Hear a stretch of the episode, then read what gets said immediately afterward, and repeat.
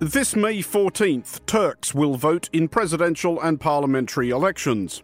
A footnote that is the likely date as of this broadcast. There had been some talk of postponing following last month's earthquakes, but the current plan appears to be to proceed as scheduled. There are a great many issues in play, as is to be expected of a country of 85 million people occupying a geostrategic bridge between Europe and the Middle East, experiencing an ongoing economic crisis, sort of at war on a couple of fronts, and recovering from a devastating natural disaster. But these are all absorbed into one key question Should President Recep Tayyip Erdogan be given another term? This week, Turks found out what the option is. Sayın Kemal Kılıçdaroğlu bizim Cumhurbaşkanı adayımız olarak The option is Kemal Kılıçdaroğlu, who Turkey's opposition parties, who agree among themselves about little beyond their dislike of President Erdogan, have nudged forward as a unity candidate. The 74 year old is a well known quantity in Turkish politics, having been a Member of Parliament since 2002 and leader of the opposition since 2010. Millet İttifakı'nı oluşturan siyasi parti, partilerin Whatever complaints Turks may reasonably have about the state of their country's politics heading into this election, they will not be able to harumph, as citizens of democracies often do, that they are not being presented with a meaningful choice. It is hard to imagine how more completely antithetical to Erdogan's gruff, belligerent, authoritarian nationalism Kılıçdaroğlu could be. Kılıçdaroğlu leads Turkey's Republican People's Party, and as such, choosing Kılıçdaroğlu as Erdogan's opponent is an implicit rebuke to Erdogan even before Kılıçdaroğlu says or does anything. The Republican People's Party, or CHP, is the party founded by Mustafa Kemal Ataturk, who also founded the modern state of Turkey in the years after World War I, and who, it can be safely imagined, has spent much of Erdogan's time in power revolving grumpily in his Ankara mausoleum.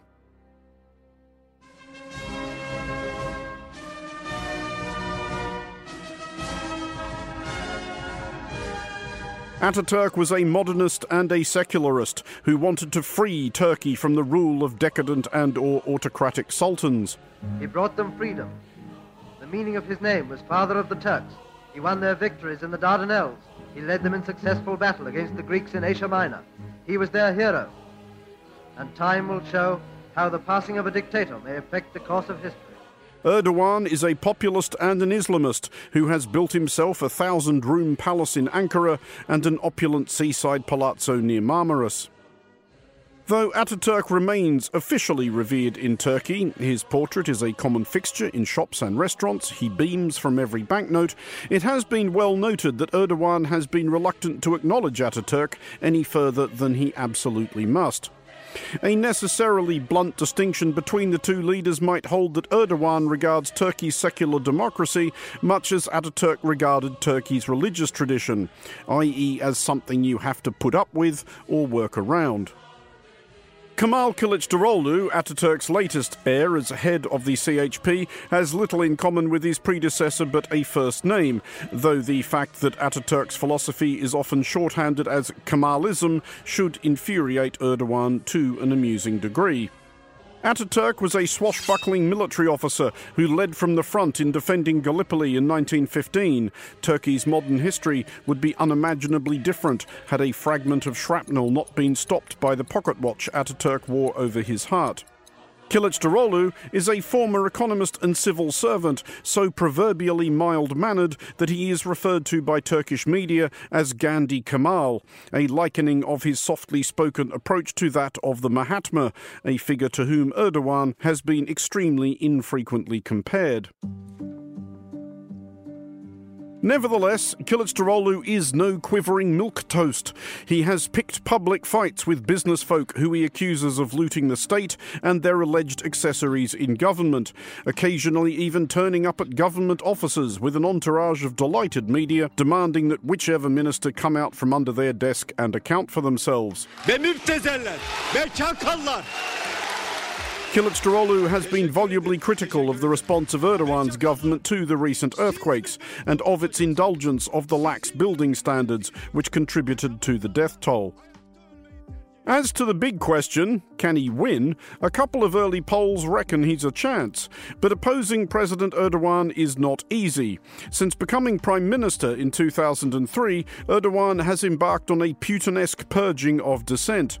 One of the reasons Kılıçdaroğlu got the nod is that the long presumptive rival for this election, Istanbul Mayor Ekrem İmamoğlu, is presently struggling to stay out of prison following his conviction last year on manifestly absurd charges of calling Turkish election officials idiots.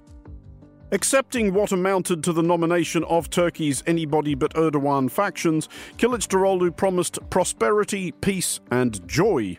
More meaningfully, he spoke of effectively de-Erdoganizing Turkey's current political settlement. He wants to hand back the executive powers that Erdogan absorbed into the presidency and return Turkey to a parliamentary system, its head of state once more a largely ceremonial figure.